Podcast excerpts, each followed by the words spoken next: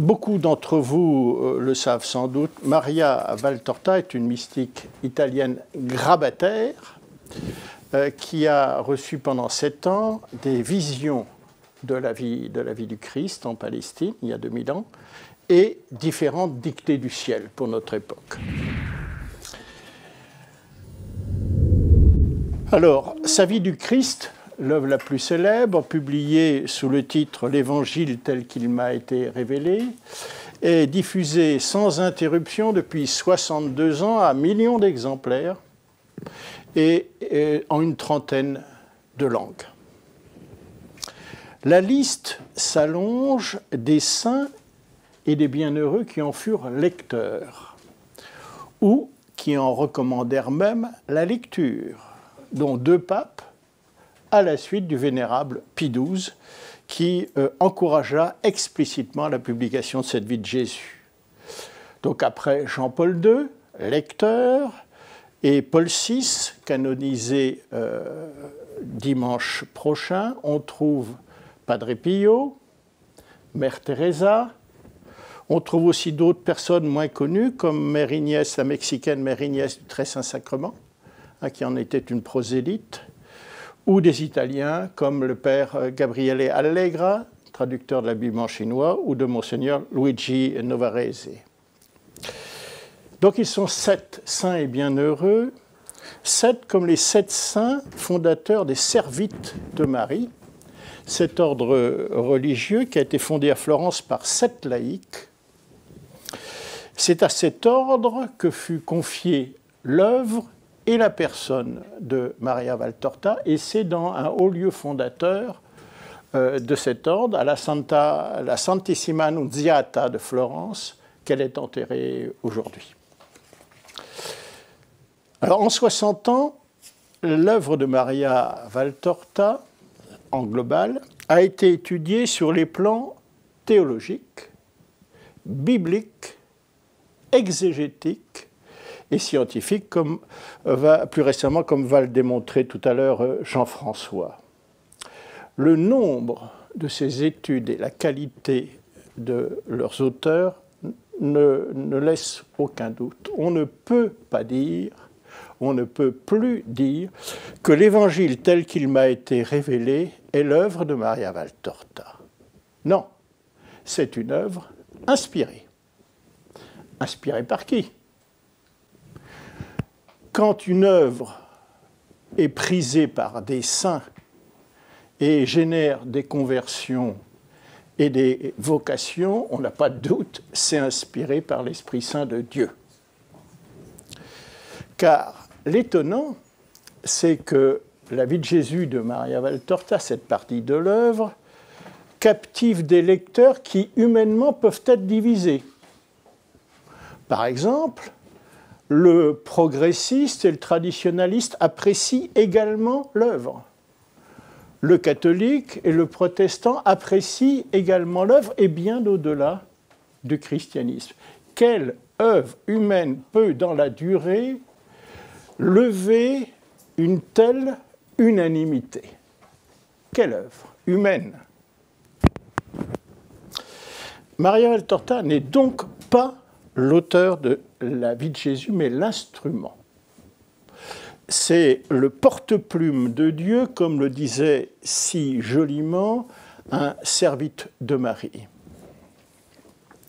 Et un architecte, un, archevêque peut-être qu'il construisait son diocèse, mais un archevêque métropolitain des Fidji a eu cette conclusion il m'est impossible d'imaginer que quelqu'un puisse lire cette œuvre monumentale avec un esprit ouvert, avec un esprit ouvert, sans être convaincu que l'auteur n'est autre que l'Esprit Saint de Dieu. S'il y a débat, c'est donc pas sur l'origine inspirée de l'œuvre, mais sur la pureté et l'intégrité de cette transmission. Car euh, l'Esprit Saint, vous le savez, est à l'œuvre dans le monde. Il nous traverse et il nous inspire, vous comme moi. Mais quand il me traverse, il se heurte à mon humanité, qui le contrecarre, le déforme, voire le détourne ou le caricature. Il faut donc discerner les révélations privées inspirées, sans les mépriser, sans les mépriser, dit euh, le demande l'écriture et le magistère. Leur étude est donc essentielle. Concernant Maria Valtorta, je l'ai dit et on le verra, les résultats sont étonnants. L'œuvre fut diversement reçue, avec enthousiasme par euh, le clergé des pays évangélisateurs, tels l'Afrique, l'Inde, la Chine. Avec réticence, voire plus, dans les pays de vieille catholicité. Elle fut même mise un temps à l'index des livres interdits pour défaut d'imprimature. À la même époque, et par les mêmes qui condamnèrent les écrits de Sainte Faustine et de Padre Pio, et des livres parlant de Padre Pio. Le commentaire de cette condamnation disciplinaire de Maria Valtorta fut le premier document que j'ai lu lors de mon retour en Église il y a près de 30 ans, avant que l'on me prête un premier tome de l'Évangile tel qu'il m'a été révélé. Donc j'ai lu ce commentaire de la mise à l'index de Maria Valtorta et je l'ai jugé grandiloquent et incohérent. Grandiloquent parce que l'emphase des formules cachait mal l'absence du contenu, mais surtout incohérent parce que par trois fois, l'auteur de ce commentaire reconnaissait, mais pour s'en moquer, la haute valeur théologique de l'œuvre. Pas la conformité, la haute valeur théologique de l'œuvre. Et par trois fois. Pourtant, Maria Valtorta ne reçut sa première Bible qu'au moment de ses visions. Elle avait 46 ans. Alors, comment peut-on censurer un ouvrage dont on reconnaît la haute valeur théologique. Comment peut-on condamner Sainte Faustine et Saint Padre Pio Et en remontant dans le temps, comment peut-on sanctionner Saint Jean de la Croix, Sainte Thérèse d'Avila ou Saint Jean d'Avila, tout droit, tous trois docteurs de l'Église aujourd'hui? Et tant d'autres. Comment a-t-on pu tenter de censurer Saint Paul lui-même, comme on le lit dans le deuxième chapitre de l'Épître aux Galates on ne peut le faire qu'en ayant non pas les pensées de Dieu, mais celles des hommes, comme Jésus en fait radicalement le reproche, vous le savez, à Pierre, qui tentait de le détourner un moment de son destin de rédemption. Et il a ce mot extrêmement dur, cette gifle, passe derrière moi Satan. Donc, pour recevoir sans la déformer. Une œuvre inspirée si évidemment puissante, il faut se débarrasser des pensées humaines, laisser le Christ vivre en soi et à notre place, comme dit Saint Paul. C'est ce que fit Maria Valtorta au terme de son très long chemin d'offrande victimale, soutenu par une volonté implacable de tout offrir à Dieu, jusqu'à y compris son esprit. C'est ainsi qu'elle réalisa, elle et d'autres, cette promesse dont nous venons parler. Nous venons de parler. Avec le Christ, elle fut crucifiée. Ce ne fut plus elle qui vécut, ce fut le Christ qui vécut en elle. Elle fait partie de ce qu'on appelle les âmes victimes des âmes d'exception qui s'unissent au Christ en croix, à la suite et à l'imitation de Jésus-Christ.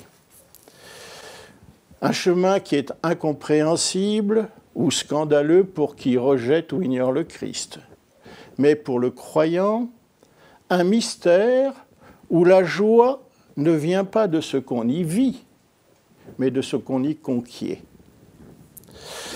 Parce qu'elle a tout donné, Maria Valtorta a tout reçu. C'est là son mérite, c'est là sa sainteté, plus que dans le trésor qu'elle reçut pour nous de l'auteur divin.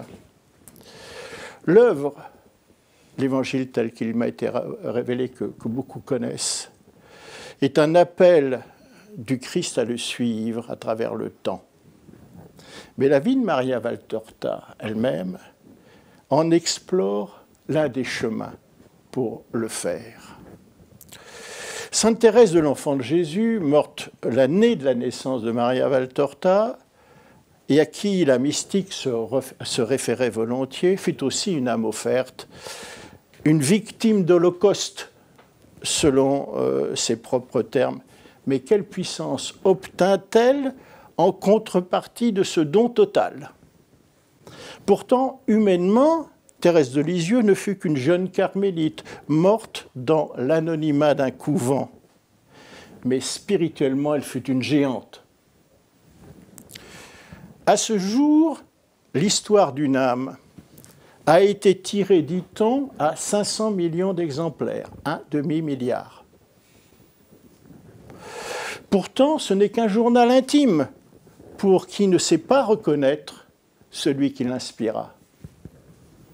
Mais c'est ce journal qui lui valut d'être docteur de l'Église, un titre qui n'est partagé que par 35 personnes depuis 2000 ans. Le ciel est dans mon âme, car mon ciel n'est autre que l'amour. Le ciel est dans mon âme, car le ciel n'est autre que l'amour, avait écrit la jeune carmélite de Lisieux. Maria Valtorta enchaîne. Aimer était pour moi une condition indispensable pour pouvoir vivre. Elle le prouva par ses, par ses souffrances endurées pour les autres, et elle conclut sa vie par ce testament spirituel. Donc, en fait, je vous rappelle son anniversaire de, naissance au ciel. J'ai fini de souffrir et je continuerai à aimer qu'on ne croit pas que son chemin de sainteté fut un chemin facile. Quand on parcourt sa vie, on découvre combien grands furent les efforts qu'elle dut faire pour traverser son humanité et celle de l'Église qui l'entourait. Humanité de ses soutiens comme de ses adversaires confondus. Rien ne lui fut épargné, ni la maladie, ni la trahison, ni l'humiliation, ni l'incompréhension, ni l'injustice, ni les tentations, rien. Elle dut tout traverser et triompher de tout avec le secours de cette grâce qu'obtient la bonne volonté. Certes, ce don de la vie de Jésus en notre époque a un sens et un but. Prouver et démontrer que l'évangile canonique que nous méditons est bien l'évangile éternel. Que c'est bien dans sa vérité, sa plénitude qu'il a été transmis par l'Église. Une Église fondée par le Christ et établie dans ses sacrements et ses dogmes. Car si l'évangile canonique que nous lisons est l'essentiel de la foi, son socle, comme le dit Saint Jean en fin de son évangile, cette base est aujourd'hui prise d'assaut par ceux qui, sous couvert de découvertes scientifiques, tentent euh, de le transformer en un Da Vinci Code des plus débridés.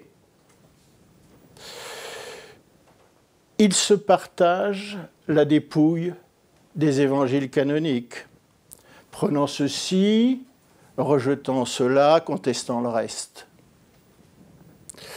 Ils affirment que les évangélistes se sont trompés que l'Église nous a trompés, que seules leurs conclusions sont vérité, que seule leur modernité chasse l'obscurantisme.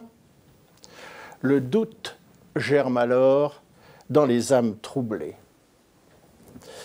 Ce n'est pas un hasard si les raisons de l'œuvre que donne Jésus à Maria Valtorta reprennent en grande partie ce qu'on appelle le serment antimoderniste promu par Pidis, à laquelle il fait d'ailleurs référence. Mais, à l'exception notable de la partie relative à l'exégèse scientifique que Pidis condamnait, mais que Pie XII réhabilita en la réorientant. Car, avec l'œuvre de Maria Valtorta, Jésus ne condamne pas l'exégèse scientifique, il fait beaucoup mieux et beaucoup plus efficace. Il s'en sert. Il démontre l'authenticité de l'évangile éternel avec les arguments qu'on pensait lui opposer, l'authenticité historique et scientifique. C'est à cette démonstration gigantesque que Jean-François Lavère a consacré des années de recherche. C'est grâce à cette reconstitution de l'évangile initial et non à la lecture des euh, supputations et des imaginations que la foi pourra mieux comprendre des épisodes qu'on explique si mal, comme celui de la cananéenne, que Jésus traite durement de chien, même s'il dit petit chien et qu'il repousse à contre-courant de ce Jésus doux et humble de cœur que l'on connaît. Maria Valtorta l'explique très bien. Ou comme celui des talents, dans lequel celui qui n'a qu'un seul se fait dépouiller au profit de celui qui en a déjà dix. Alors le plus pauvre serait ainsi dépouillé au profit du plus riche. Ça décoiffe quand même. Maria Valtorta explique. Mais il y a aussi l'érosion de l'évangile éternel. La nouvelle Vulgate de 1969, je crois, 19, je ne sais plus, texte de référence de l'Église catholique, ne parle plus du sabbat second premier que Luc mentionne pourtant dans son épisode sur les épis cueillis le jour du sabbat. Luc 6, les Bibles protestantes le mentionnent sans l'expliquer. Déjà, Grégoire de Naziance, au IVe siècle, ne savait pas le faire non plus. Dans Maria Valtorta, l'explication est d'évidence. Il s'agit du premier sabbat après la seconde Pâque, qu'on appelle Péchachénie. Une fête tombée en désuétude après la chute du temple. Et cela justifie que les épis soient comestibles à 15 jours de leur moisson.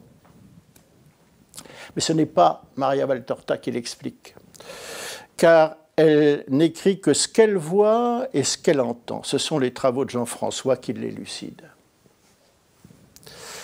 Comme on va le voir, l'œuvre fourmille de ces exemples qui restituent la simplicité évangélique originelle dans laquelle le sublime est si présent et si évident que Pie XII a pu dire Ceux qui liront comprendront. Merci.